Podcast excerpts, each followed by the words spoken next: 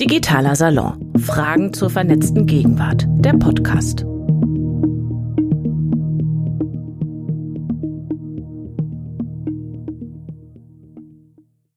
Ja, einen wunderschönen guten Abend und ganz herzlich willkommen hier am Humboldt-Institut für Internet und Gesellschaft und auch herzlich willkommen an alle im Livestream, die uns heute online ähm, begleiten in diesem Abend. Ähm, mein Name ist Selma Brosterhus. Ich bin studentische Hilfskraft hier am HIC und ich freue mich sehr, den digitalen Salon heute eröffnen zu dürfen. Ähm, wir wollen heute über interaktive und digitale Karten reden und ich freue mich schon sehr auf eine spannende Diskussion gleich, weil es ein wirklich sehr interessantes Thema ist mit ganz vielen Facetten, die selten diskutiert werden, obwohl das Thema doch sehr präsent in unserem Alltag ist. Und als ich angefangen habe, mir Gedanken zu dem Thema zu machen, habe ich mich an einen Moment erinnert, der für mich selber sehr augenöffnend war. Und zwar ähm, bin ich nach Neuseeland gereist, als ich 18 Jahre alt war. Und dann habe ich da eine Weltkarte gesehen, die auf dem Kopf stand. Ähm, beziehungsweise für mich stand sie auf dem Kopf und für ganz viele andere Menschen sah sie einfach ganz normal aus. Und ich hatte mir da vorher nie Gedanken drüber gemacht. Ich habe nie die Richtigkeit oder die Objektivität von Karten in Frage gestellt, sondern für mich waren Fa Karten Fakten, die zeigen, so sieht die Welt aus. Und erst als ich mich mit anderen Menschen aus unterschiedlichen Ländern darüber unterhalten habe, habe ich eben verstanden, dass es ganz viele verschiedene Weltkarten gibt, die unterschiedliche Perspektiven offenbaren.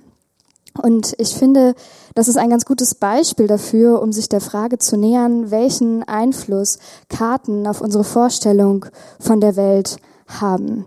Denn ganz oft werden dabei subjektive Perspektiven gezeigt und ich finde, eine doch viel komplexere Wahrheit wird dabei stark reduziert. Denn Europa ist natürlich nicht das Zentrum der Welt, auch wenn das auf ganz vielen Karten hierzulande so aussieht. Und Afrika ist auch nicht so groß oder so klein wie Grönland, sondern eigentlich 14 mal so groß. Und trotzdem sieht es auf den Karten hier ganz oft so aus. Wenn wir uns von Google Maps von Café zu Café lotsen lassen, bewegen wir uns durch genau so eine Welt. Und eine spezifische, eine subjektive und oft auch eine politische Perspektive wird normalisiert. Und das ist natürlich ein Problem, ein ganz altes Problem der Kartografie, was auch ein einen Ursprung ähm, oder eine Begründung in seiner Methodik findet und nicht nur in der Politik. Aber trotzdem finde ich es sehr wichtig, über dieses Thema zu diskutieren, weil es doch einen großen Einfluss auf uns hat. Und ich habe eben schon kurz das Beispiel mit den Navigations-Apps erwähnt und ich finde, das ist ein ganz zentraler Aspekt, weil ganz viele von uns eben Navigations-Apps und Kartendienste von großen Unternehmen nutzen, die Monopolstellung haben und dadurch eben auch einen ganz großen Einfluss darauf, wie wir die Welt sehen. Und ich habe mich in diesem Zusammenhang gefragt, ob digitale Karten nicht eigentlich auch die Möglichkeit wären, genau diese Subjektivität zu überwinden, ob man nicht mit neuen Visualisierungsformen, mit technischer Innovation, mit neuen Datenerhebungsmöglichkeiten auch neutrale Karten herstellen könnte. Und Trotzdem ist es so, wie bei ganz vielen anderen Themen auch, desto tiefer man gräbt, desto komplexer wird es. Denn auch Kartendienste wie zum Beispiel Apple oder Google Maps sind ganz vielen verschiedenen Ansprüchen ausgesetzt und stehen in großen Spannungsverhältnissen. Denn wie geht man zum Beispiel mit Grenzen um, die umkämpft werden und gar nicht klar sind? Und kann es überhaupt neutrale Karten geben oder sollte es neutrale Karten geben? Ist das überhaupt wünschenswert? Denn wer hat denn schon einen objektiven und neutralen Blick auf die ganze Welt? Ich bin auf jeden Fall sehr gespannt, was unsere Gäste zu diesem Thema zu sagen haben und übergebe an dieser Stelle an unsere wundervolle Moderatorin Marie Kaiser. Vielen Dank. Selma Bustow. Ja, schönen guten Abend. Herzlich willkommen. Schön, dass ihr alle da seid zum äh, Mitdiskutieren später. Wir werden erstmal hier auf dem Podium diskutieren. Es gibt später aber auch die Möglichkeit, Fragen zu stellen.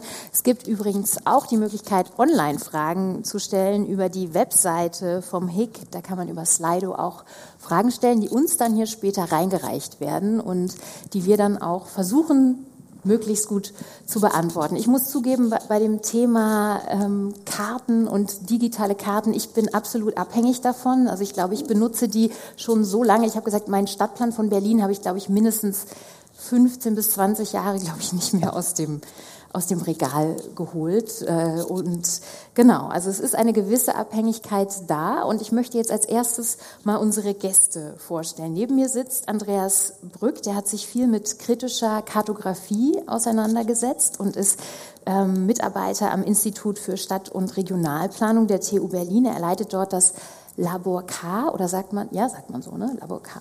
Ja. Äh, und das forscht daran, wie Karten demokratisiert werden können, beispielsweise dazu beitragen können, ich hoffe, ich sage das richtig, dass Wohnraum gerechter verteilt werden kann. Das ist eines der Projekte. Herzlich willkommen. Ähm,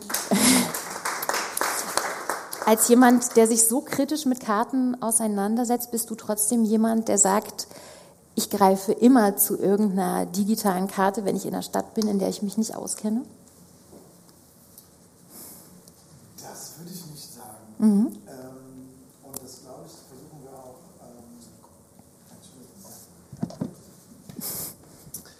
Ähm, äh, das würde ich nicht sagen. Mhm. Ähm, ich würde nicht sagen, dass ähm, das irgendwie der erste Griff wäre. Ähm, es ist natürlich reizvoll. Wir haben äh, meistens ein Telefon dabei äh, und das kann irgendwie Karten oder hat eine Karte oder mehrere äh, quasi eingebaut und wir können mit diesen Services irgendwie navigieren. Wir können Orte suchen, die wir nicht kennen. Ähm, es kann aber sehr reizvoll sein, auch einfach mal durch die Stadt zu laufen und sie zu erkunden und es ist sogar sehr sinnvoll, das zu tun. Ähm, speziell, wenn man sich auch mit solchen Wahrnehmung der Stadt irgendwie auseinandersetzt und überlegt, ähm, will ich die Stadt eigentlich selbst erkunden und mir zu eigen machen oder ist es etwas, was ich mir einfach vorgeben lasse? Ich glaube, es kommt sehr darauf an, was die Situation ist, in der ich die Karte in diesem Falle verwenden würde. Äh, Wenn es wirklich nur darum geht, irgendwie den nächsten Zug zu bekommen und möglichst schnell an, von A nach B zu kommen, ist es wahrscheinlich doch etwas, was man einfach macht, weil es möglich ist heutzutage. Mhm. Dann möchte ich noch begrüßen Michael Bültmann. Er ist der Deutschlandchef des Kartendienstanbieters Here Technologies und das ist ein Kartendienst, der hoch, unter anderem hochauflösende Karten fürs autonome Fahren bereitstellt. Ein Unternehmen, an dem deutsche Autobauer wie Daimler, BMW oder Audi beteiligt sind. Und außerdem ist Michael Bültmann Lehrbeauftragter an der Fachhochschule Aachen zum Thema nachhaltige Mobilität. Schön, dass auch du da bist. Wie ist es bei dir mit, äh, in einer fremden Stadt mit der Abhängigkeit von digitalen Karten, wenn man selber für so ein Unternehmen arbeitet? Äh, gibt es da noch das intuitive Erkunden oder ist die Karte da immer schnell da? Also ich, ich, es macht einfach großen Spaß, äh, Orientierung zu haben. Ich muss aber gestehen, dass ich auch lange bevor ich äh, mich mit digitalen Karten befasst habe, ähm, auch Spaß an Orientierung und Zuordnung habe. Und ich habe sehr viele Papierkarten auch, weil ich es einfach schön und interessant finde, auch historische Karten. Aber das Potenzial, was äh, digitale Karten bieten, das ist noch, noch gar nicht wirklich richtig entdeckt und verstanden. Also das ist eine Reise, wir machen das jetzt unter anderen Firmennamen, Naftec, Nokia war mal involviert, seit 30 Jahren im mhm. industriellen Umfeld.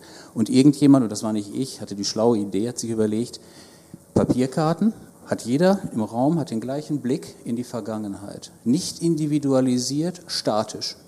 Schon gut für Orientierung, aber wäre das nicht toll, wenn man einfach ein, ein Update hat und das möglicherweise dann mit einer individuellen Komponente, je nach Neigung, Interesse, wo man hin will, wo man herkommt, was auch immer, und das umsetzen kann, updaten kann.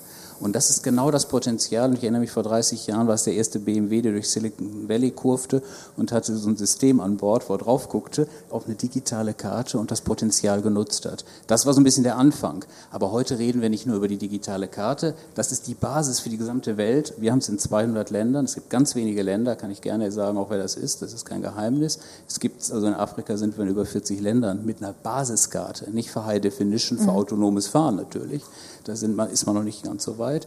Ähm, aber das ist abgedeckt. Aber was dann dazu kommt, und darauf bezogst du auch schon in den ersten Sachen, sind ja die Applikationen, die Services. Mhm. Und da wird es dann auch spannend. Da gibt es Sachen in manchen Teilen der Welt, die haben kommen vielleicht stoßen die auch an Grenzen, wo man sagt, das geht ein bisschen weit. Das wollen wir vielleicht nicht. Aber da muss man ein bisschen unterscheiden. Einmal die Erfassung der Welt, wenn geht in Echtzeit, über die Grundsatz der digitalen Karte der Erfassung. Und dann oben on top, was gibt es denn für Applikationen und Services? Einkaufsverhalten, Äh, Laden ist ein Riesenthema für uns gerade. Wo finde ich die richtige Ladestation mit den richtigen Konditionen? Mhm. Nur mal als kurzen Anreiß. Also super spannend und von daher der Reflex zu sehen, dass man es privat nutzt. Ja, aber wir haben den sehr starken Fokus eben auch auf die Industrie. Was kann man da alles machen? Und da gibt es tolle Möglichkeiten. Werden wir sicherlich auch noch drüber reden. Ich möchte jetzt erstmal noch Lars Lingner vorstellen. Ähm, er ist Informatiker und hat sich als Freelancer auf die Verarbeitung von Geodaten spezialisiert, ist ehrenamtlich aktiv im Verein FOSGIS. Das steht für Freie und Open Source Software für Geoinformationssysteme. Komplizierter Name für den Verein und ist bei OpenStreetMap, das dürften sicherlich einige kennen, aktiv. Also kann man das sagen, so eine Art Wikipedia für Karten? So wird das immer gesagt, ja. ja. Ähm, das passt auch ganz gut, äh, weil bei Wikipedia sind auch viele Leute beteiligt und schreiben Artikel und bei OpenStreetMap, wir schreiben keine Artikel, wir mappen die Welt. Wir gehen durch die Straßen, wir zeichnen von Luftbildern ab und äh, erfassen die Welt, ähm, wie, wie wir sie sehen, wie sie jetzt gerade ist. Mhm. Das ist unser Anspruch, ähm, genau. Und du bist ja schon auch ein Aktivist in dem Sinne, dass du äh, ein, eine Karte mit aufbaust, die eben nicht kommerziell ist, wie die äh, Google Maps zum Beispiel ist. Kommt es trotzdem vor, dass du Karten wie Google Maps oder Apple Maps privat benutzt oder ist das sowas, was gar nicht aufs Handy kommt? Ich benutze die auch, ähm, auch nicht nur von Google, gibt auch noch andere Anbieter weil manchmal kann man sich gar nicht davor, ja, wie soll ich sagen, nicht wehren, äh, was man äh, für Karten benutzt. Die wird dann halt von der App vorgegeben. Und da ist man dann darauf angewiesen, was der App-Hersteller äh, für Services benutzt ähm, und dann benutzt man das. Mhm. Okay, also keine radikale Ablehnung von Google Maps vorhanden. Nein, äh, kein, keine Ablehnung. Ähm, man kann auch immer gucken, was man was andere besser machen oder was man selber besser macht. Äh, man kann sich inspirieren lassen. Ähm, genau, also äh, Vielfalt äh, ist, ist auch mein Motto. Mhm. Ähm, es gibt einen Begriff, um den wir heute Abend nicht drum rumkommen werden, und das ist kritische Kartografie. Ich habe es gerade schon bei der Vorstellung von Andreas Brück erwähnt. Äh, das ist, es ist so ein Begriff, der jetzt nicht unbedingt sexy ist und wo man sagt, oh mein Gott, das, äh, da, da weiß ich leicht direkt, worum es geht. Vielleicht können Sie ja vielleicht an einem Beispiel mal kurz erklären, ähm, was eigentlich kritische Kartografie ist und warum uns das interessieren sollte. Was das mit unserem Alltag vielleicht auch zu tun hat. Naja, die kritische Kartografie als äh, Disziplin oder äh, Sichtweise oder Teil der Kartografie äh, ist etwas, was es irgendwie seit vielen Jahrzehnten irgendwie gibt, in verschiedener äh, Art und Weise. Es wurde auch gerade schon im, im Einspiel ähm, deutlich, ähm, eben genau diese Frage, warum ist eigentlich Europa immer in der Mitte äh, oder oben oder ne, die, die Welt ist immer eurozentrisch und das vor allen Dingen auf Karten. Ähm, und sie kann aber genauso gut auch ganz anders dargestellt werden. Und, und das ist eben sozusagen der, die Quintessenz der kritischen Kartografie, ist eben sich bewusst zu werden, dass Karten immer Machtinstrumente sind, immer eine Abbildung der Realität. Ähm, und sie sind immer von irgendjemandem erstellt worden mit einem gewissen Ziel und meist auch mit einem Adressaten, der mhm. irgendwie angesprochen werden soll. Ähm, und entsprechend ist es wichtig, Karten immer wieder und immer wieder zu hinterfragen ähm, und eben eine kritische Grundhaltung äh, gegenüber Karten zu haben, ähm, was aber auch immer schon schwierig war, weil sie ja gleichzeitig uns helfen, uns zu verständigen, uns ähm, zu verorten ähm, und im Endeffekt, ähm, wenn die beiden sagen, wir versuchen die Welt darzustellen, die Realität so, wie sie ist, ähm, geht es ja im Endeffekt genau darum, auszudiskutieren, wie ist denn jetzt die Realität. Mhm. Und wir tun das dann eben anhand von Karten. Ähm, aber da gibt es ja verschiedene Meinungen, wie die Welt tatsächlich ist. Und ähm, solange ich eben nicht die Karte hinterfrage oder zumindest eine kritische Grundhaltung äh, einer Karte gegenüber habe, ähm, bin ich mir dessen ja gar nicht bewusst. Mhm das ist ja immer wieder so ein Schlagwort, dieses wir bilden die Wirklichkeit ab in der Karte oder wir kommen dem möglichst nahe. Das ist ja auch, was Google Maps sich vorgenommen hat. Ich glaube auch, hier ist, äh, sagt auch, äh, das ist was, was wir wollen. Wir wollen da möglichst nah rankommen. Wie, ähm, wie sehen Sie das? Ist das überhaupt möglich? Ist das nicht eigentlich was, was gar nicht, was letztlich gar nicht geht, ein Anspruch, den man gar nicht erfüllen kann? Also ich würde etwas differenzieren. Äh, du hattest gesagt, äh, man, man, man bringt die Daten zusammen mit einem gewissen Ziel, äh, auch an gewisse Adressaten. Bei den Adressaten, klar, da kommen wir dann zu den Applikationen. Wenn ich eine Logistik-Applikation habe, gucke ich mir genau an, für den Logistikprozess, wo ist das Teil, ein Estimated Time of Delivery, wo kann es landen, das ist bei Logistikprozessen super spannend. Da guckt man natürlich nach dem Adressaten. Aber im ersten Schritt die, die Sammlung oder die Erfassung der Welt, so wie sie ist, hat nicht unbedingt einen Zweck. Also das ist einfach, man fährt die Welt zusammen, wie sie so ist. Ich sage das mal bewusst so etwas, etwas platt äh, und hat dabei gar nicht jetzt eine Agenda. Äh, das kann ich, äh, ich bin jetzt nicht der Sprecher der eben genannten amerikanischen Firmen, aber wir haben die gleiche Applikation, also eine, in der Qualität natürlich eine bessere, Here we go, in dem Bereich, sagen Analysten. Also ich bitte gerne, das auszuprobieren, ob die Qualität äh, wirklich bei den eben genannten Firmen besser ist. Ich habe da Zweifel, aber das nur am Rande erwähnt. Ähm, von daher, man, man hat den Anspruch oder den Versuch, die Welt in Echtzeit, wenn möglich, das schafft man natürlich noch nicht, wir sind nicht daran, in Echtzeit zu erfassen. Äh, und da ist keine Wertung bei. Wir kommen natürlich in Herausforderungen, das wurde eben von, von, von, von der Kollegin richtig anmoderiert auch, zu sagen, da gibt es natürlich Herausforderungen, weil gewisse Vorstellungen über ethnische Räume, über politische, über Grenzen, da gibt es nicht nur eine Meinung zu.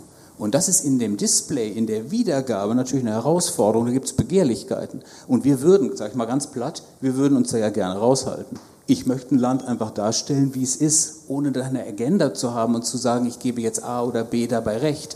Das kann man aber leider nicht ganz durchhalten, weil da Druck ausgeübt wird. Ich sage es mal so platt. Aber wie geht ihr denn damit um? Zum Beispiel jetzt mit so einer schwierigen Sache wie der Krim oder so? Die äh, ja bei Google Maps zum Beispiel in den Ländern unterschiedlich dargestellt wird. Da äh, wird in Russland, ist das dann klar zu Russland gehörig. Wenn man in der Ukraine Google Maps benutzt, dann sieht man eine gepunktete Linie. Wie, äh, wie geht ihr bei euch mit solchen Situationen um? Da gibt es sehr viele Techniken und Ansätze, wie man mhm. das lösen kann. In mhm. der Tat es damit, kann es damit zu tun haben, welchen Operator, welche SIM-Karte ich verwende, mhm. dass ich unter Umständen, wenn ich, ich nenne jetzt bewusst nicht immer die Länder, aber das ist nicht nur in einem Land, sondern das haben wir in ganz vielen Bereichen mhm. auf der Welt, ähm, dass man dann, wenn man aus dem Land A kommt, eine aus dem, dem Land A genehmere Sicht auf die Dinge hat. Ich darf das mal so formulieren oder dass man gewisse Auflösungen einfach ändert. Es gibt zum Beispiel im südchinesischen Meer gibt es einzelne Inselgruppen, die hohe Begehrlichkeiten hervorrufen, zu wem die denn dann gehören. Ich sage mal so platt, kann man mal geschichtlich reingeht, ich habe mir den Spaß auch gemacht, kann man da zu einer Meinung kommen. Das ist aber nicht unsere Aufgabe, sondern wir gehen dann einfach in der Resolution etwas höher und sehen nicht immer die Notwendigkeit, jede Insel zu bezeichnen. Mhm. Eine andere Lösung. Oder dritte Lösung, ich deute das nur an, man kann einfach auch ein Gebiet, was umkämpft oder hochgradig umstritten ist, und da haben wir leider in tagesaktuell ja sehr viele Gebiete, die kann man dann als eine Disputed Area entsprechend kennzeichnen. Mögen dann natürlich die eine oder andere Partei unter Umständen auch nicht gerne sehen. Aber mhm. das ist in der Tat, äh, das muss man Case by Case sich angucken. Gibt es keine Allheilmittel, dass man sagt, es muss immer so sein, sondern da gibt es Techniken. Äh, Andreas Brück und Lars Winger, vielleicht die Frage an Sie beide. Was halten Sie davon, wenn dann Unternehmen zum Beispiel sowas machen, dass in unterschiedlichen Ländern, je nachdem, wo man ist, gerade die Karte unterschiedlich angezeigt wird, auch wie es vielleicht genehmer ist? Ist das in Ordnung? Das, das, ist ja die Entscheidung der, der Unternehmen. Mhm. Ähm, auch das Unternehmen muss, muss, ja die Daten irgendwo herholen, selbst erfassen oder mhm. einkaufen von den lokalen weiß nicht, Ämtern oder Behörden aus äh, den Datenquellen und dann werden die Daten benutzt. Ähm, man, also wenn man eine Anwendung macht, muss man sich entscheiden, was man halt darstellt. Wenn man dann noch differenzieren kann, was man, also wenn man Informationen über äh, die Nutzergruppe hat, kann man das mit einfließen lassen und dann halt eine individuellere Karte äh, präsentieren. Ähm, bei, bei OpenStreetMap geht es eher gar nicht darum, äh, jetzt Anwendungen zu äh, zu erstellen und äh, auszuliefern, sondern äh, um die Datenerfassung. Und da ist dann das Spannende, ähm, ja, welche Grenzvarianten, Versionen, wie man das auch nennen mag, werden dann überhaupt erfasst. Und das ist auch ein schönes Beispiel ähm, zwischen Deutschland und den Niederlanden. Da gibt es auch einen Grenzkonflikt äh, in einer Bucht, deren Name ich jetzt äh, gerade nicht mehr weiß. ähm, müsst ihr auf eine Karte gucken. Und, ähm, hat jemand eine dabei? ähm, da hat äh, also die Bundesrepublik Deutschland und die Niederlande unterschiedliche Ansichten über den Grenzverlauf. Ähm, und da sind einfach beide Varianten der Grenze in OpenStreetMap eingetragen. Mhm. Und ähm, so kann es halt auch funktionieren. Ähm, und ähm, ja, so funktioniert es auch in, in anderen Konfliktgebieten. Ähm, und nicht nur der Grenzverlauf ist äh, oftmals ein Konflikt, sondern auch, ähm, wie Objekte zum Beispiel beschriftet werden, in welcher Sprache.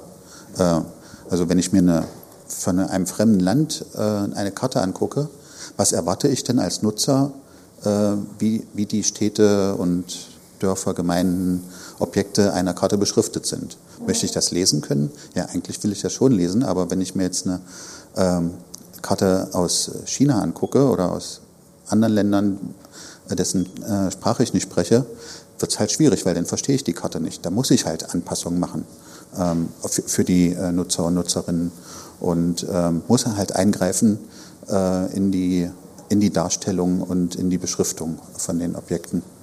Mhm. Geht nicht anders. Andreas Brück, was halten Sie von diesen Anpassungen, die da gemacht werden in den Karten? Ähm, ich denke einfach, es ist verständlich. Es mhm. ist verständlich, dass ähm, wenn ich ein Konzern bin, der irgendwie international tätig ist, 200 Länder wurde gerade äh, genannt oder noch mehr, ähm, macht es ja durchaus Sinn, das, die entsprechenden Daten anzupassen an die Kundschaft des entsprechenden Landes. Ähm, und wenn es dann um politische ähm, Fragen geht, ähm, aber durchaus auch das Beispiel mit dem ähm, mit der Schrift ne, oder wie etwas dargestellt wird, ähm, ist ja schon etwas, was, was man anpassen kann. Und dementsprechend denke ich, wenn es ums Geschäft geht, ist das irgendwie durchaus nachvollziehbar. Mhm. Ähm, dennoch ist es, ähm, sag ich mal, in der, in der Historie der Karte oder der Kartografie und äh, den, ja, den Plänen, die wir so kennen, es, es gibt halt einfach das schon immer, dass äh, verschiedene Länder verschiedene Karten haben. Es ist sogar bis heute so, dass die Schweiz einen anderen äh, Nullpunkt hat, was den, ähm, das, das, das, Meeresniveau angeht, mhm. ähm, was zu allen möglichen Problemen führt. Wir sind es heutzutage irgendwie gewohnt, dass ähm, es GPS gibt und wir denken, dass das irgendwie alles äh, eins. Es gibt aber auch da verschiedenste Satellitensysteme, es gibt verschiedenste äh, wurde gerade genannt, die Daten müssen irgendwie einkauft werden oder äh, beschafft werden, sei es von Ämtern, sei es von auch Satellitenfirmen und so weiter. Und entsprechend ist das alles ein großes Sammelsurium und im Endeffekt bleibt es aber dabei, ähm, wer auch immer die Macht hat, die Karte zu erstellen, aus Kenntnis, aus Datengrundlage, aus wie auch immer, ähm, hat die Möglichkeit, verschiedene Sachen zu beeinflussen oder nicht zu beeinflussen. Mhm. Ähm, und ich bleibe dabei. Also man kann natürlich immer versuchen, das tun wir auch, das tut jeder irgendwie, glaube ich, in seinem Grundverständnis, die Welt objektiv darzustellen. Ähm, aber man muss trotzdem immer wieder sich äh, fragen, warum mache ich das, ähm, wie mache ich das. Äh, und da geht es um sehr, sehr viele verschiedene Sachen. Da geht es nicht nur um Daten, da geht es auch um die Visualisierung, wie stelle ich etwas dar. Mhm. Autobahnen, das war auch früher schon irgendwie Shell Atlas oder keine Ahnung, man hatte so ein dickes Buch mit äh, auf den Urlaub, äh, um irgendwie zurechtzukommen, wo man in Frankreich irgendwie äh, da und da lang fährt. Ähm, da werden Straßen halt entsprechend dick gekennzeichnet, mhm. wenn sie groß sind oder wenn sie entsprechend, äh, wenn man dort schnell fahren kann. Andere Sachen werden überhaupt nicht ähm, erwähnt oder fallen halt irgendwie hinten über. Und auch das ist heutzutage weiterhin so mit digitalen Karten, dass da, wo ein Nutzen ist, natürlich die Karte vorhanden ist ähm, und da, wo der Nutzen wahrscheinlich weniger ist, das noch etwas dauert mit dem Update. Das würde ich sogar noch verstärken, den, den Punkt. Aber es war kein Widerspruch zu dem, wie ich es meinte. Man hat die Grundlage geschaffen und dann gibt es in der Tat Fälle, das, die Straße ist ein Beispiel. Es wird in, in den Straßenführungen im Traffic-Bereich, wenn wir Traffic Services haben, da wird der Rest einfach ausgeblendet. Da geht es um die Straße, aber das will man dann auch. Dann gibt es aber auch eine Radfahrer-App, da geht es nur noch um Fahrradwege. Und dann gibt es eine Fußgänger-App, da steht gar keine Straße mehr drauf, keine Autobahn, weil da die Fußgänger besser nicht drauf sind. Genau das ist ja das Ziel. Also die Differenzierung. Und das Gleiche ist mit Gebäuden. Und jetzt wird es ja noch spannender, äh, wo man gucken muss, was man will und wo die Grenzen sind. Und das geht nur, wenn der Kunde es auch möchte.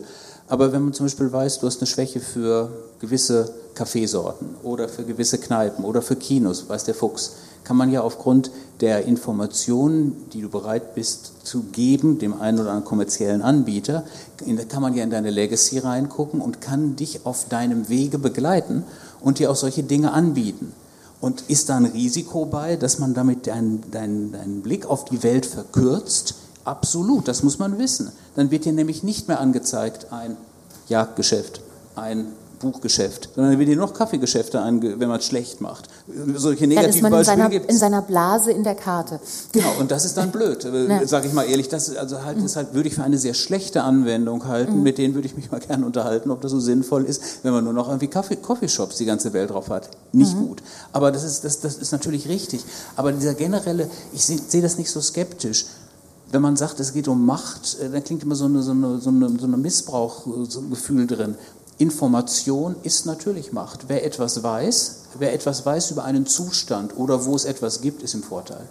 Und wer das sauber kategorifiert und Zugang zu den Informationen hat, gar nicht nur im militärischen Sinne, im Sicherheitsbereich, im Logistikbereich,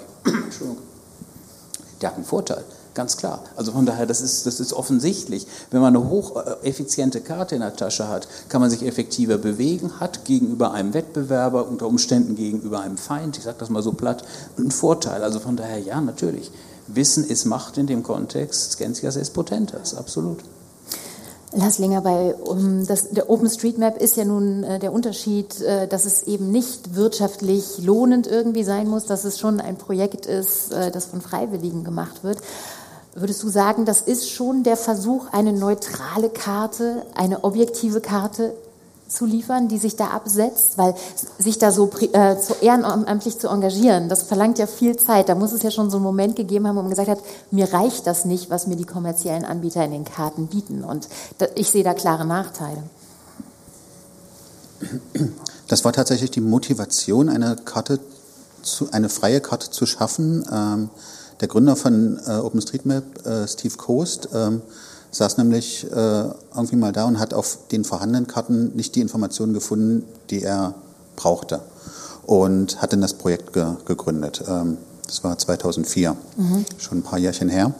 Und äh, da ging es aber nicht darum, ähm, jetzt eine möglichst neutrale Weltkarte zu machen. Ähm, ich glaube auch nicht, dass äh, also ich wüsste nicht, wie eine neutrale Weltkarte aussehen würde.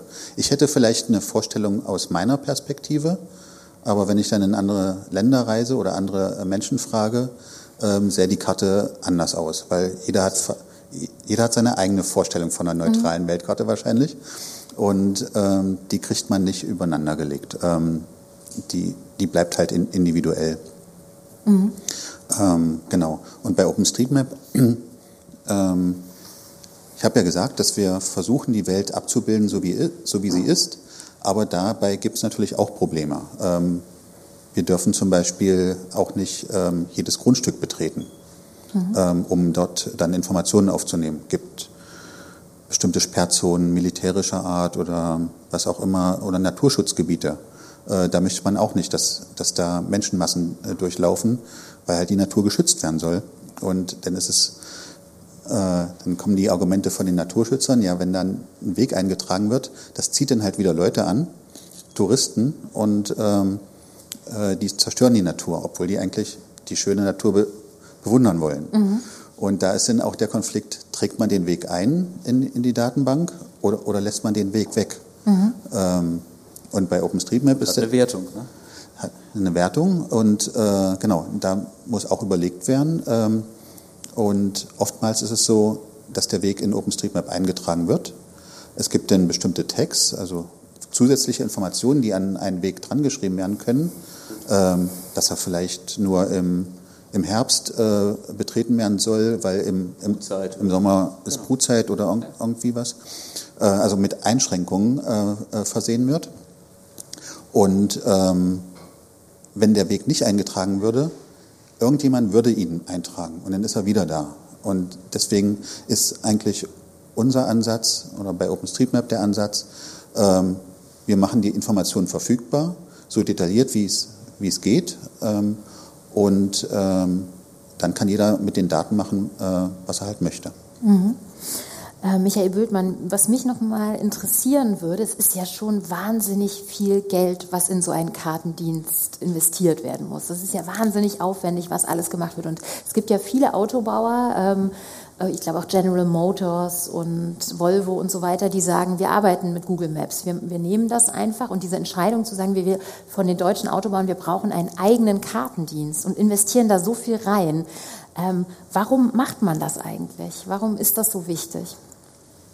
Dass man so viel also, Geld dafür ausgibt. Also im Bereich Automotive ähm, ist es so, dass die eben genannte Firma ähm, in der Tat ein, ein, paar Kunden hat, aber auch nicht exklusiv. Mhm. Ähm, von daher, das ist ein bisschen ein Zerrbild, wenn man sagt, das ist so, da gibt es die, die eine Welt äh, und da gibt es jetzt einen europäischen Ansatz. Das mhm. ist ein bisschen einfach.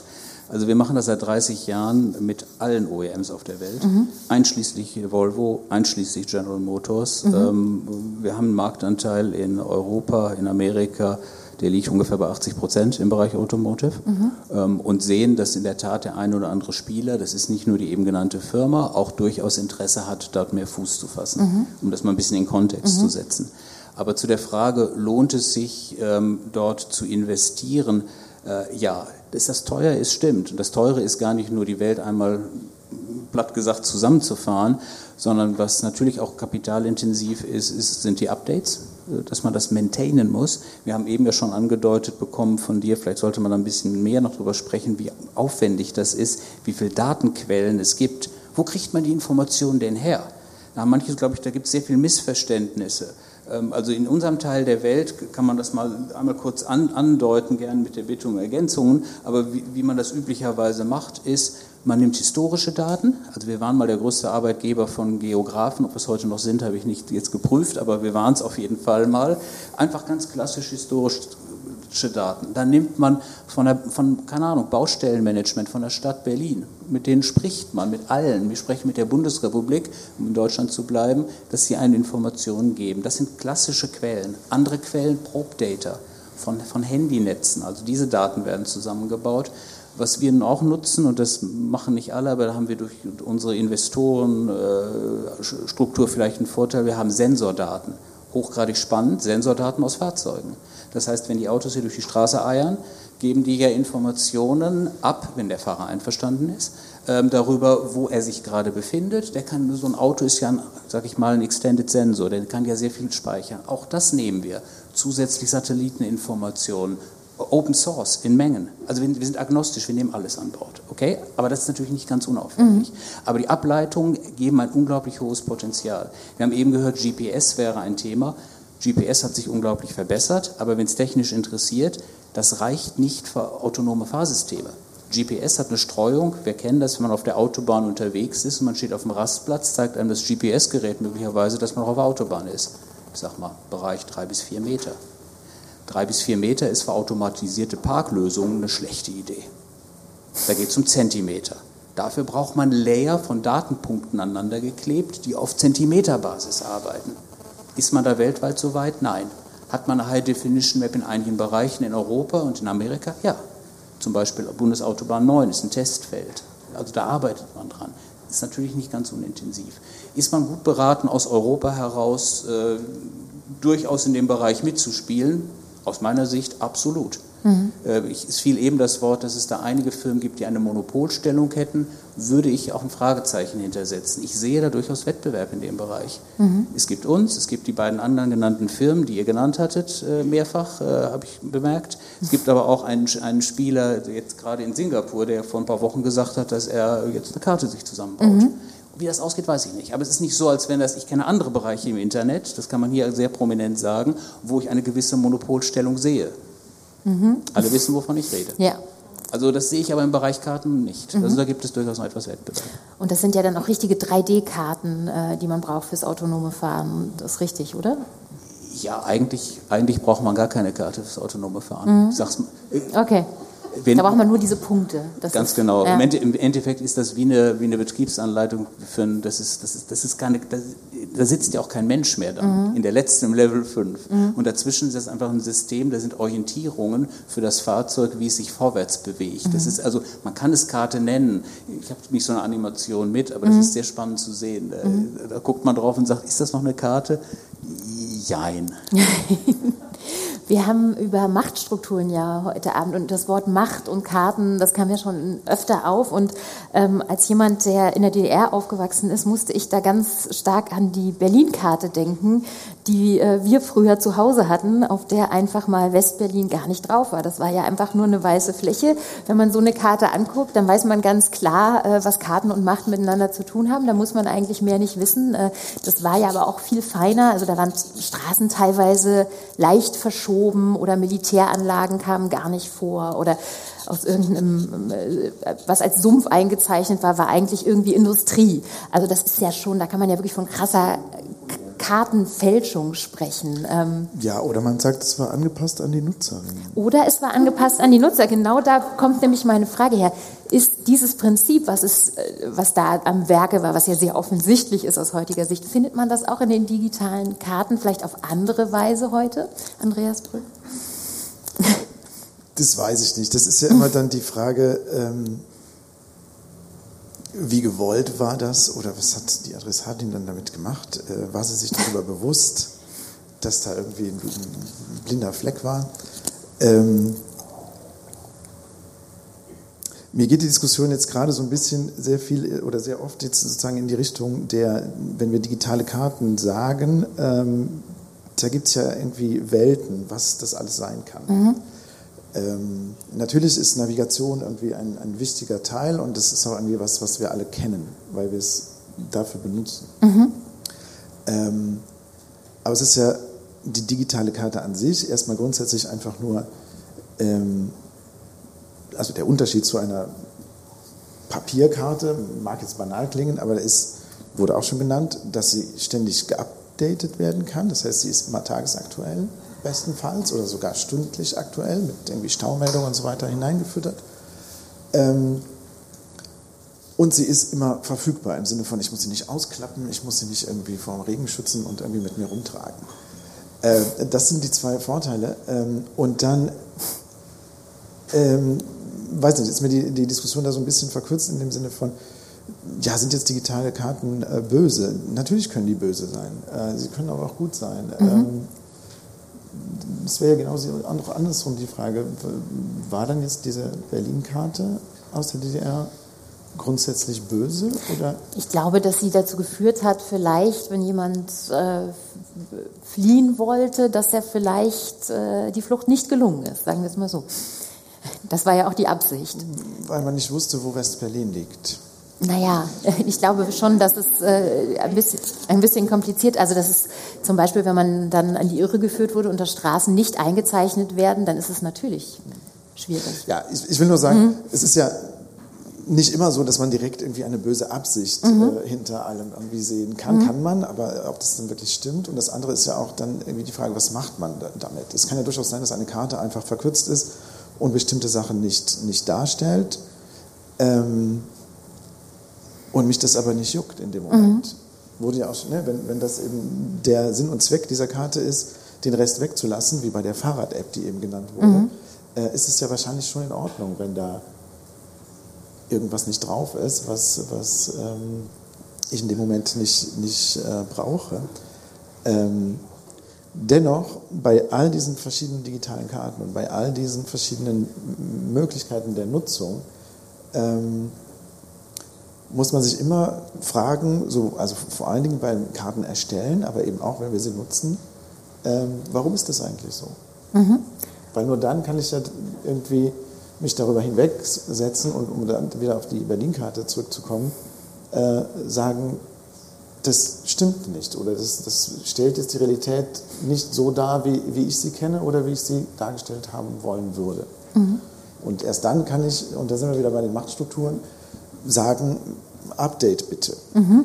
Das weiß nicht, ob du das dann gemacht hast oder ob die Karte immer noch hängt bei euch. Äh, nee, ich habe die nicht mehr. Ähm, also herzliche Einladung nach West-Berlin. Dankeschön. Ich gucke mal vorbei. Ich, ich würde einmal kurz gerne, gerne, gerne differenzieren. Ich glaube, den Fall, dass jemand äh, das missbraucht und fälscht, das hat es gegeben. Ich will gar nicht ausschließen, dass es heute auch gibt, aber ich würde sogar behaupten, durch die durch die Digitalisierung und die bessere Verfügbarkeit von Daten ist der Missbrauch wesentlich geringer. Man sieht mal vielleicht den einen oder anderen Versuch von irgendeiner staatlichen Institution, irgendwas zu manipulieren. Die fallen in der Regel auch dank von solchen Initiativen, ganz deutlich, mal sehr schnell auf die Nase, wenn ein Nutzer mhm. vorbeigeht und sagt, nee, ist Bullshit. Mhm. Also von daher glaube ich, das hilft eher zur Transparenz. Also das glaube ich schon.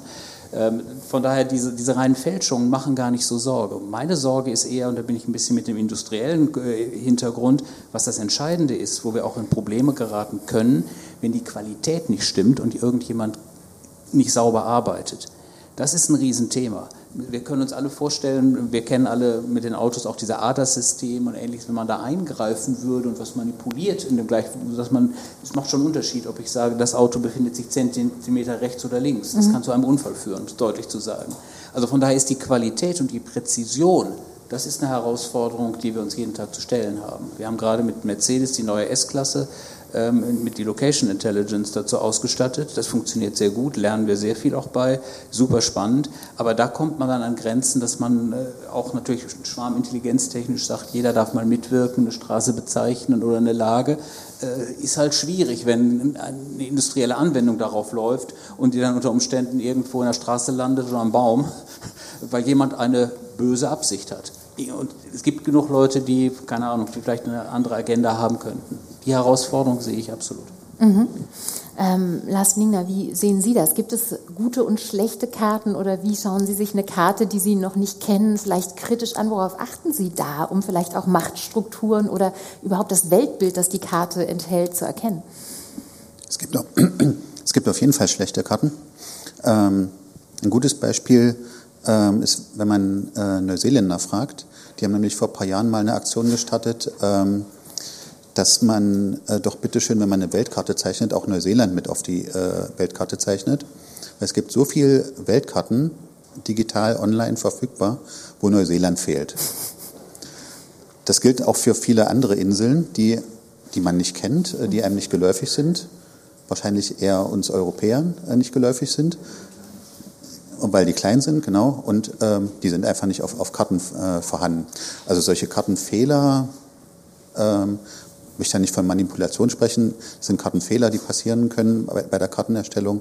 Ähm, die gibt's wie Sand am Meer, äh, mhm. würde ich mal sagen. Mhm. Genau.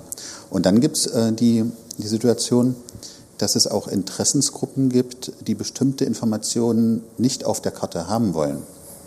Also ähm, das mit dem Ost, äh, Westberlin ist, da gab es auch Interessensgruppen, mhm. so, ne? Ähm, die wollten die Daten dann da nicht zeigen. Und ähm, gerade in, in Deutschland ähm, äh, gibt es aber auch Betreiber von kritischer Inter Infrastruktur, Wasserwerke, Talsperren oder militärische ähm, ähm, Organisationen, äh, die äh, bestimmte Informationen nicht auf der Karte haben wollen. Und das ist dann auch immer so ein Spannungsfeld. Ähm, und auch ein weiterer Punkt bei digitalen Karten äh, oder ein Unterschied von digitalen Karten zu analogen Karten ist die Verbreitung von, von der Karte, von, der, mhm. von dem Produkt. Weil früher die analogen Karten, ja, die hatte man vielleicht im, im Regal irgendwann liegen und da, weiß ich, zum Urlaub drauf geguckt oder wenn ein Besuch kam. Ähm, und jetzt sind die Karten aber überall verfügbar.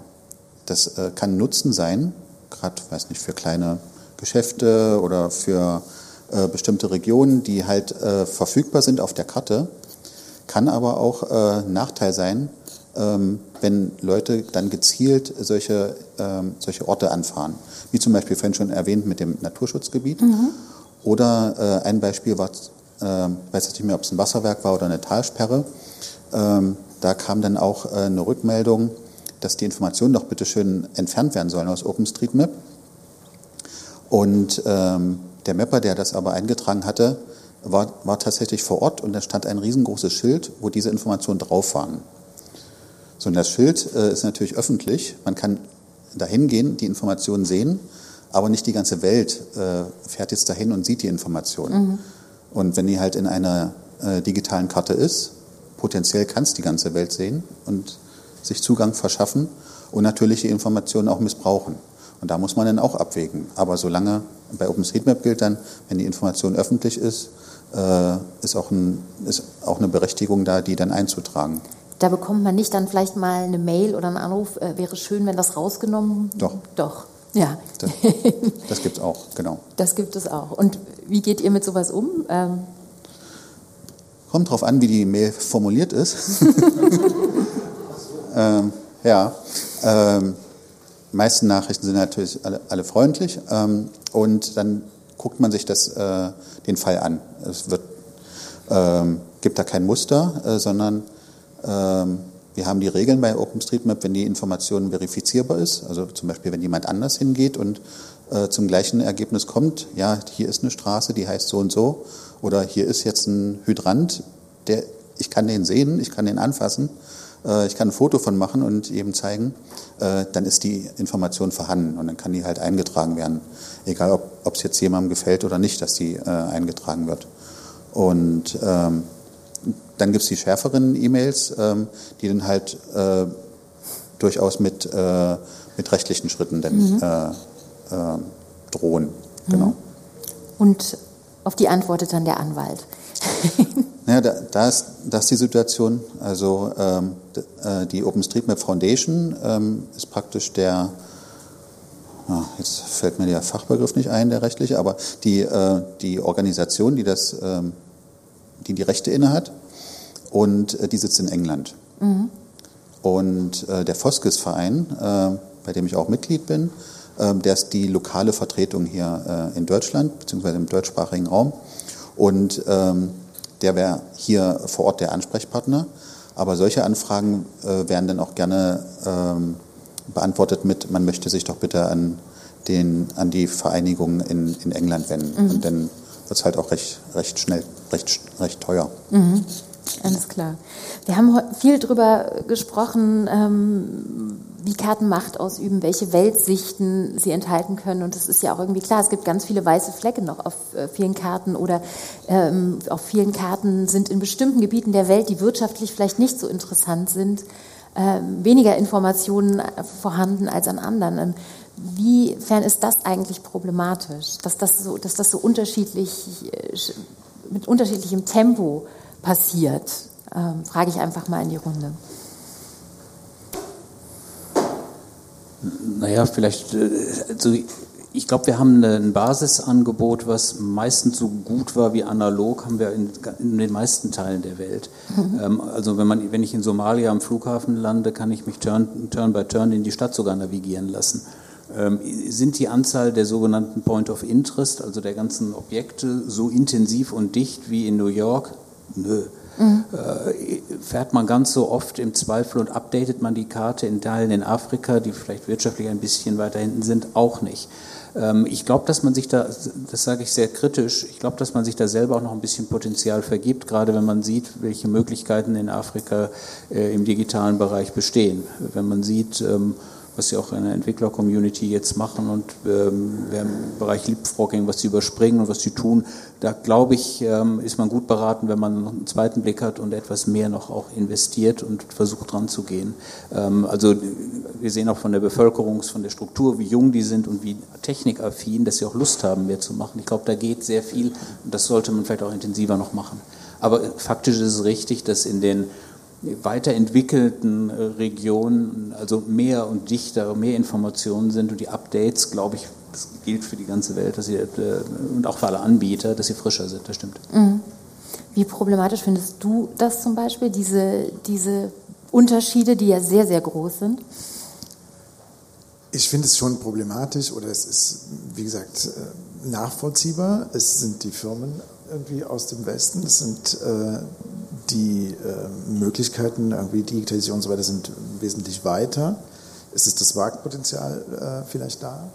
Ähm, aber ich würde das Ganze irgendwie dann, wenn aus dieser Perspektive betrachten, ähm, wie wir es wie vielleicht besser machen können. Mhm. Und ähm,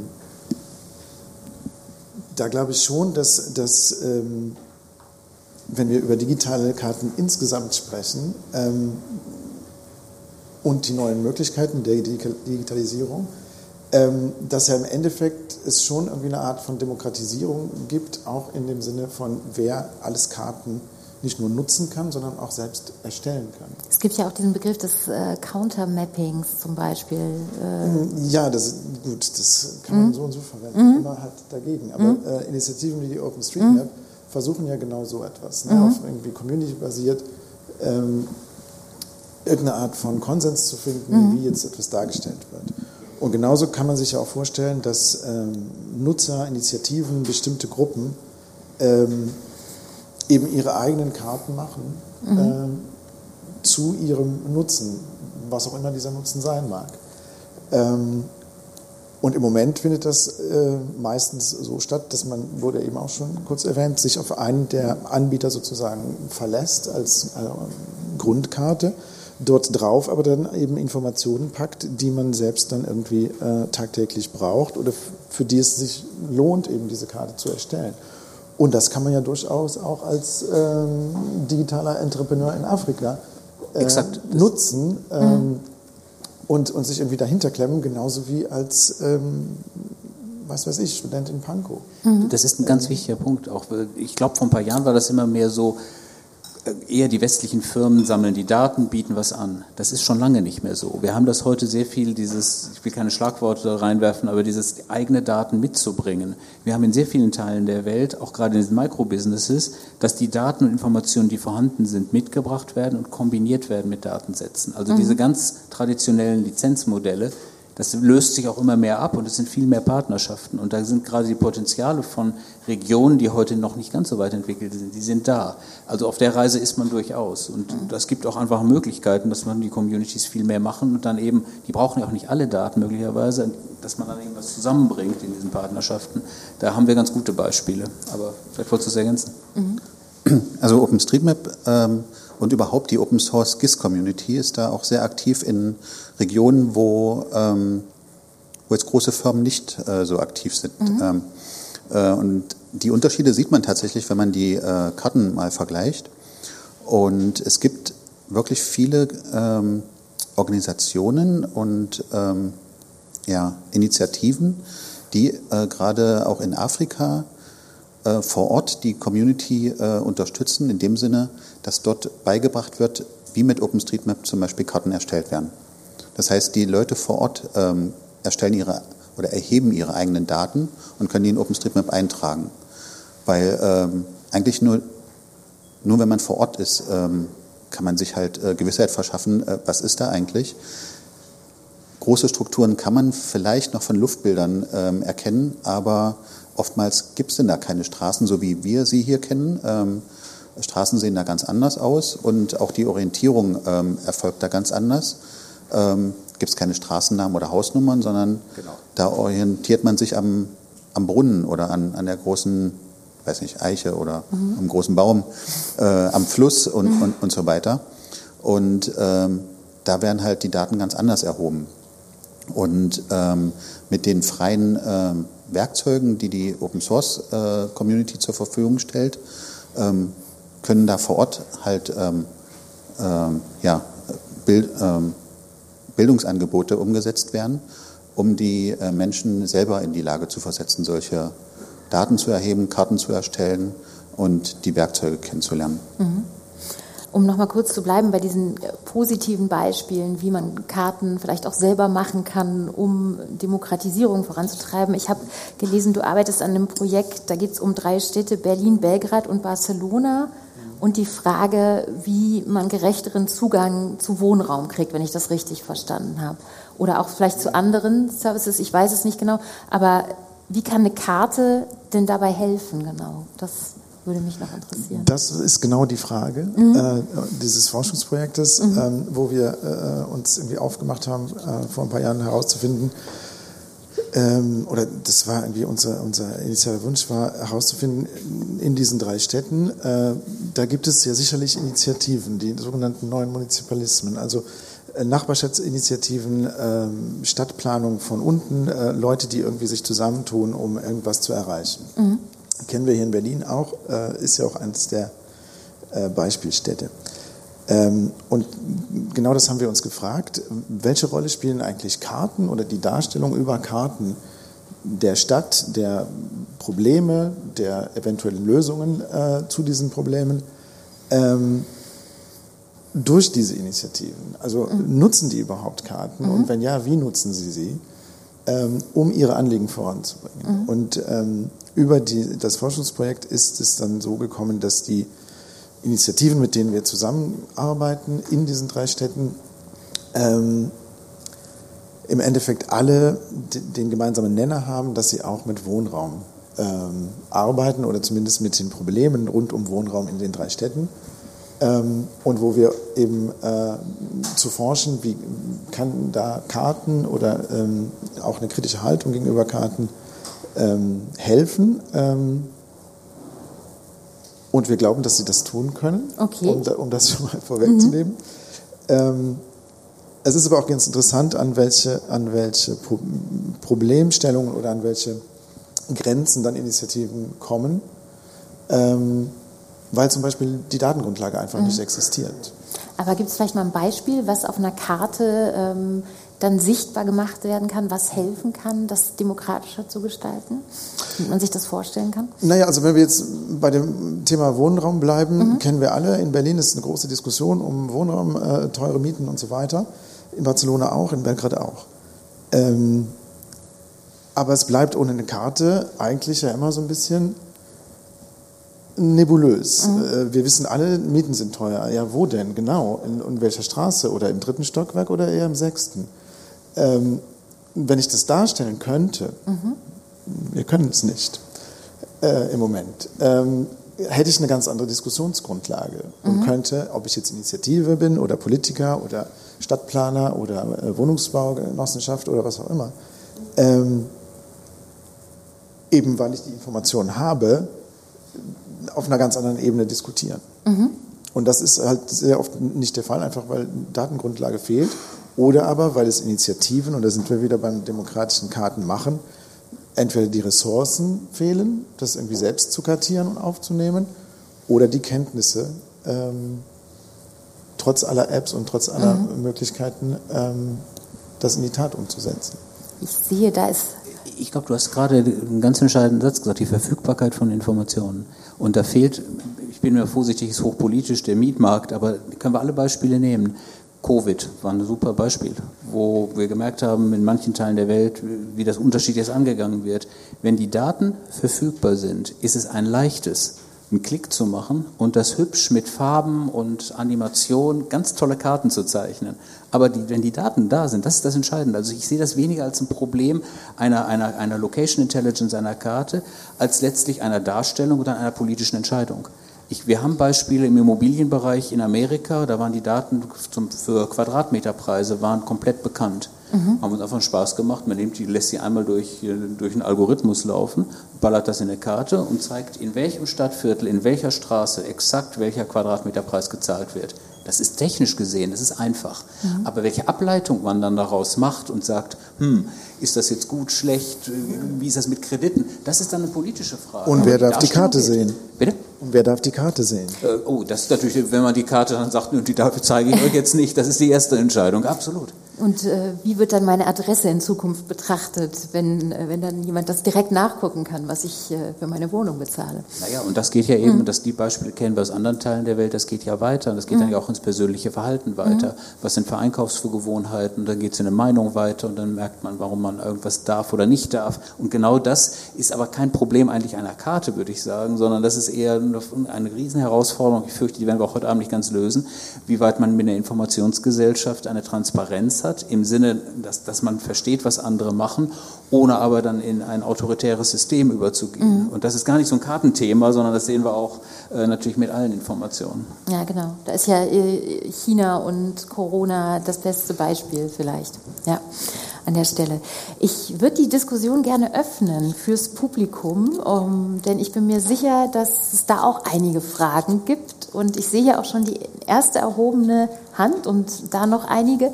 Ähm, dann würde ich doch mal sagen, wir fangen mit den Fragen im Publikum an und steigen ein.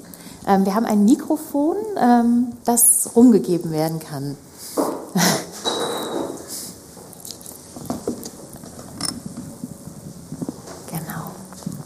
Hier ist, glaube ich, die erste Hand gewesen, die ich gesehen habe. Ja, ähm, was mich interessieren würde, Frage richtet sich an den Herrn, leider den Namen vergessen, von äh, hier. Der einzige kommerzielle, nicht, nicht böse gemeint, gar nicht abwertend, kommerzielle Anbieter. Die Frage wäre, wie funktioniert denn das Modell, weil Sie ja recht aktiv sind im, im Bereich Automotive, das heißt die Hersteller, die ihre eigenen Navis in den, in den Autos drin VW, BMW etc., ihre Karten nutzen. Kaufen die sozusagen nur die reinen Karten unter bestimmten Voraussetzungen, die und die Detailstufe, die und die Update-Zyklen und weiter nichts? Oder gibt's da, geht das tiefer, dass, dass äh, hinterher noch sozusagen die Datennutzung, man sich auch die, von den Usern nachher die, die Gebühren teilt? Und was ist eigentlich sozusagen das Motiv, das können Sie nicht direkt, der Ansprechpartner, was ist das Motiv der, der Autohersteller? Ähm, warum nicht Google nutzen? Müssten sie Lizenzgebühren zahlen? Die würden wahrscheinlich noch deutlich geringer ausfallen, als der Aufwand, neue Karten sozusagen zu erstellen, das alles abzufahren, wie Sie es so schön formulieren. Ähm, oder geht es darum, dass man sich nicht abhängig machen will? Oder geht es einfach um diese, dieses Potenzial der kommerziellen Datennutzung? War eine lange Frage. Und letzte Frage ganz kurz. Einfach, ich will mal zwei, zwei gegen nebeneinander fangen, ausspielen. Wir fangen mal mit der einen Frage okay, an. Sonst haben wir die ja, andere ja, vergessen. Michael Wildmann. Das kann ich auch relativ kurz beantworten. Es ist nicht schwarz-weiß mehr. Früher gab es einfacher mehr, so sage ich mal, ein Lizenzmodell. Ein Automobilhersteller A möchte für eine neue Produktreihe die Daten haben, Location Intelligence, macht eine Ausschreibung. Wir waren damit erfolgreich, dann kriegen die Daten geliefert, auch gewisse Updates. Ist eine einfache Sache. Heute ist das mit den Systemen, wir gehen also tiefer in der Tat rein und bieten mehr also das, das ist relativ, äh, das kommt darauf an, was für eine Baureihe, was für ein System dabei unterstützt wird. Wir bieten also Location Intelligence an, ähm, auch mehr Informationen. Das ist inzwischen nicht eine reine Lieferung, sondern mehr eine Zusammenarbeit, also mehr Partnering, äh, die stattfindet. Die Frage nach dem amerikanischen Mitbewerbern, die da bestehen, würde ich dahingehend beantworten, es besteht wohl, wenn ich das richtig verstehe, aufgrund von Presseäußerungen etwas die Sorge, dass wenn man mit dem einen oder anderen größeren Unternehmen spricht, dass sie es nicht darauf beschränken würden, sich auf ihre Rolle als Lieferant oder Unterstützer im Bereich Karte, sondern möglicherweise das gesamte Ökosystem innerhalb des Automobiles danach trachten könnten, dieses zu übernehmen und die Rolle des OEMs schmälern würden. Darf ich das so formulieren? So habe ich das den Medien entnommen. Okay, es gab noch mehr Fragen ähm, im Publikum. Ich glaube, da war noch eine erhobene Hand direkt. Ja. Äh, ja, danke schön für den Input. Meine Frage richtet sich auch ein bisschen an dieses Thema Open Data. Was ist verfügbar? Welche Datenschnittstellen hat man? Wo ich sagen muss, Open Streetmap sehr beeindruckend, was immer wieder kommt auch. Und äh, ich frage mich dann auch, äh, Sie haben das gesagt, dass Sie die Autos auch Sensordaten haben, die Sie zurückspielen. Ähm, einzelne Mitglieder der Open Source Community können auch natürlich Daten äh, zurückspielen an den Kartenanbieter OpenStreetMaps zum Beispiel. Wie gehen Sie mit der Gültigkeit dieser Daten um? Also die, die, ich habe jetzt im beruflichen Kontext zum Beispiel das Problem, dass ich Daten kriege, die total spannend sind, aber vielleicht nur für zwei Monate. Wie, wie, woher wissen Sie, dass die Daten brauchbar sind? Wie lange verwahren Sie die? Wann schmeißen, wann scheiden Sie, Sie schmeißen die Daten weg? Ja, also was machen Sie damit? Also bei OpenStreetMap werden keine ähm, Verkehrsdaten ähm, hochgeladen oder gespeichert. Ähm, solche Daten äh, werden überhaupt nicht erfasst. Ähm, es werden tatsächlich nur ähm, Objekte erfasst, die man halt sehen kann, äh, wo man hingehen kann und die verifizieren kann. Da, von dieser Regel gibt es einige Ausnahmen, wie zum Beispiel U-Bahn-Linien. Die kann man jetzt überirdisch selten sehen. In Berlin gibt es Ausnahmen auch wieder davon, mhm. aber ähm, ähm, oder auch äh, bestimmte Bundeslandgrenzen oder überhaupt administrative Grenzen. Ähm, da ist auch nicht immer eine Stadtmauer oder so ähm, und trotzdem werden die erfasst, aber ähm, das sind halt Ausnahmefälle. Ähm, dann hoch, äh, wie soll ich sagen, mobile Daten oder mobil erzeugte Daten, die werden in OpenStreetMap nicht, nicht erfasst. Und warum? Ähm, warum? Ähm, also die technischen Möglichkeiten haben wir jetzt nicht. Mhm. Ähm, ähm wir haben keine Milliarden von mhm. Mobilgeräten, die durch die Gegend fahren, äh, wo wir solche Daten überhaupt äh, auf, auf solche Daten überhaupt zugreifen mhm. könnten. Ähm, und ähm, ich überlege auch noch, aber vielleicht wollen wir da, diese Daten auch gar nicht. Mhm. Ganz kleine Ergänzung. Mhm. Es gibt Daten, die löschen wir ganz kurzfristig. Beispiel Traffic. Wir sehen einfach, dass auf einer Brücke 80 Leute im Stau stehen, anonymisiert. Das ist eine Information, wir wollen erst natürlich nicht, wir wollen nicht wissen, wer dahinter steht. Das ist auch komplett irrelevant, es ist nur einfach ein Problem, es ist zu viel Verkehr. Diese Information, wenn wir die perpetuieren, speichern würden für länger, hätten wir ein großes Problem von Datenmengen, wenn wir es weltweit machen würden. Das heißt, die Information ist kurz und dann ist sie sofort gelöscht. Länger hat man eine Information über, wie eine Straße liegt. Also von daher muss man sehr differenzieren nach den Datentypen. Und, ähm, aber das ist die ständige Herausforderung.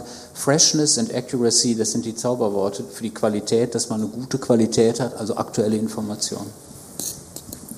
Sehe hier noch viele Hände. Das ist gut.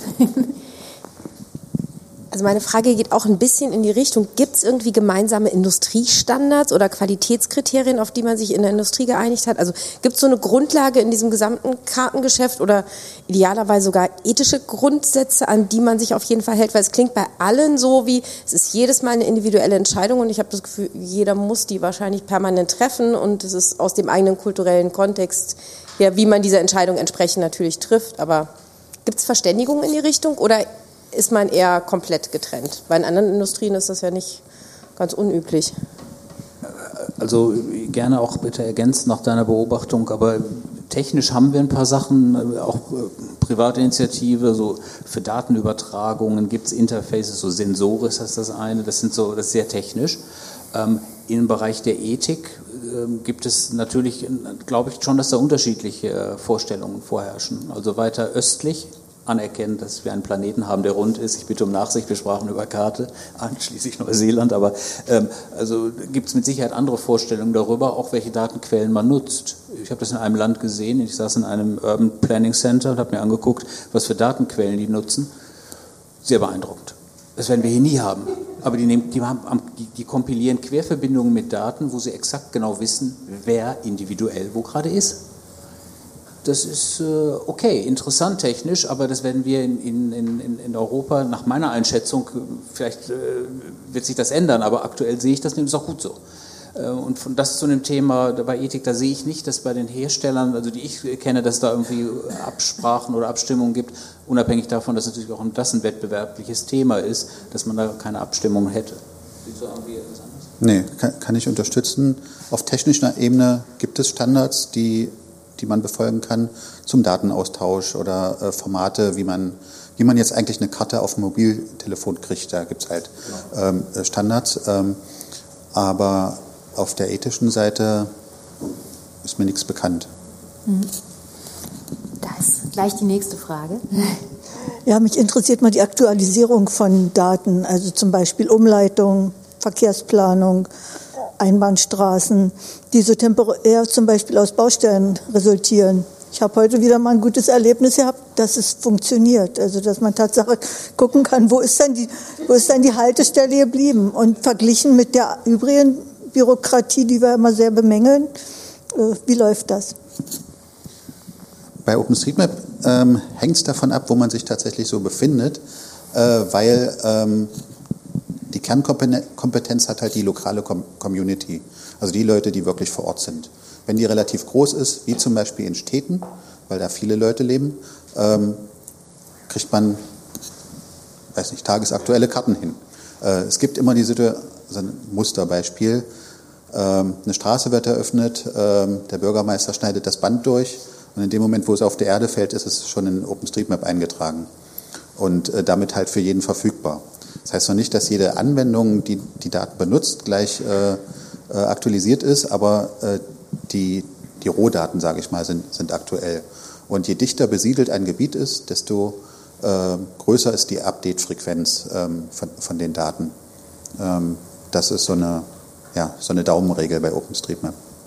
Und wir versuchen natürlich, ist auch kein Geheimnis, möglichst eine Live-Information, eine Echtzeit zu haben. Und das geht einfach, wenn ich 50, ich bleibe bei meiner Brücke, wenn ich 50 Autos habe, die da gerade rüberfahren, und jetzt stellen 40 von den Autos den Scheibenwischer auf schnellste Stufe ein. Bei einem würde ich sagen, okay, der ist abgerutscht, hat einen Scheibenwischer versehentlich angemacht. Bei 40, hm, dann haben wir eine Wetterinformation. Und dann stehen die auf einmal alle. Interessiert mich doch nicht, ob der Bürgermeister da was gemacht hat oder ob es eine Verkehrsregelung gibt. Fakt ist, man kommt nicht weiter. Das ist Echtzeit. Und wenn wir das hinkriegen, und da brauchen wir, da kommen wir zu den Netzwerkoperator, warum 5G von Bedeutung ist, in der Latenzübertragung, in, in Millisekunden, wenn wir dann autonome Systeme haben. wenn diese Information, das ist dann eine verkehrskritische Komponente, wenn wir einfach noch, keine Ahnung, Black Eyes haben oder irgendwie eine Gefahrenquelle, dann ist die Idee, das Auto nähert sich, nimmt die Information über den Sensor ab, und zwar zu einem Zeitpunkt, wo das menschliche Gehirn es vielleicht noch gar nicht wahrnimmt. Wir sehen heute, die Autos haben so, solche feinen Sensoren und Möglichkeiten, um Kurven auch zu gucken und festzustellen, oder oh, im Wald da ist, bewegt sich etwas mit einer, was warm ist. Es kann ein Tier sein. Diese Information geht ans Auto. Das Auto gibt es dann schnell weiter in dem unmittelbaren Umkreis um das Auto, sagen wir mal Kreis zwei Kilometer, in einer Latenz von mehreren Millisekunden dass alle anderen Fahrzeuge informiert werden. Achtung, Gefahrensituation, Geschwindigkeit reduzieren, Warnblinkanlage anstellen, was auch immer. Und das, das ist der, der, das Potenzial, was wir haben, ähm, wissend, dass 90 Prozent der Unfälle, über 90 Prozent, immer noch aufgrund menschlichen Fehlverhaltens zurückgehen. Es ist also nicht so kompliziert, dass ja die Kommunen mitteilt, wir machen da eine Baustelle von bis, sondern sie machen das über Autosensoren ist eine Kombination der Quellen. Wir kriegen die Information von der Behörde, aber wenn die, wir wissen ja auch, Baustellen haben oft ein Eigenleben und wie ein Minister mir in einem Land mal sagte, er würde, würde selber überrascht, was sie manchmal machen, das wäre gar nicht angeplant, dann verlängern sie es oder machen es eher oder später, ist eine Misskommunikation. Das kann man natürlich dann auch mitkriegen. Ich glaube, es sind noch ein paar unbeantwortete Fragen im Publikum, aber da kann man ja vielleicht auch im Gespräch danach noch beantworten. Wir machen jetzt hier mal einen Schlusspunkt für heute Abend. Ich glaube, keiner wird jetzt äh, digitale Karten oder vielleicht auch analoge Karten, wenn man sie noch zu Hause hat, mit denselben Augen sehen. Ich glaube, wir haben äh, den Blick darauf äh, auf jeden Fall verändert. Ich bedanke mich ganz herzlich bei Andreas Brück vom Institut für Stadt- und Regionalplanung an der TU, bei Michael Bültmann, Deutschlandchef des Kartendienstanbieters hier und bei Lars Mingner von Verein Foskis und aktiv äh, bei OpenStreetMap. Vielen Dank für die lebendige Diskussion und an alle noch einen schönen Abend.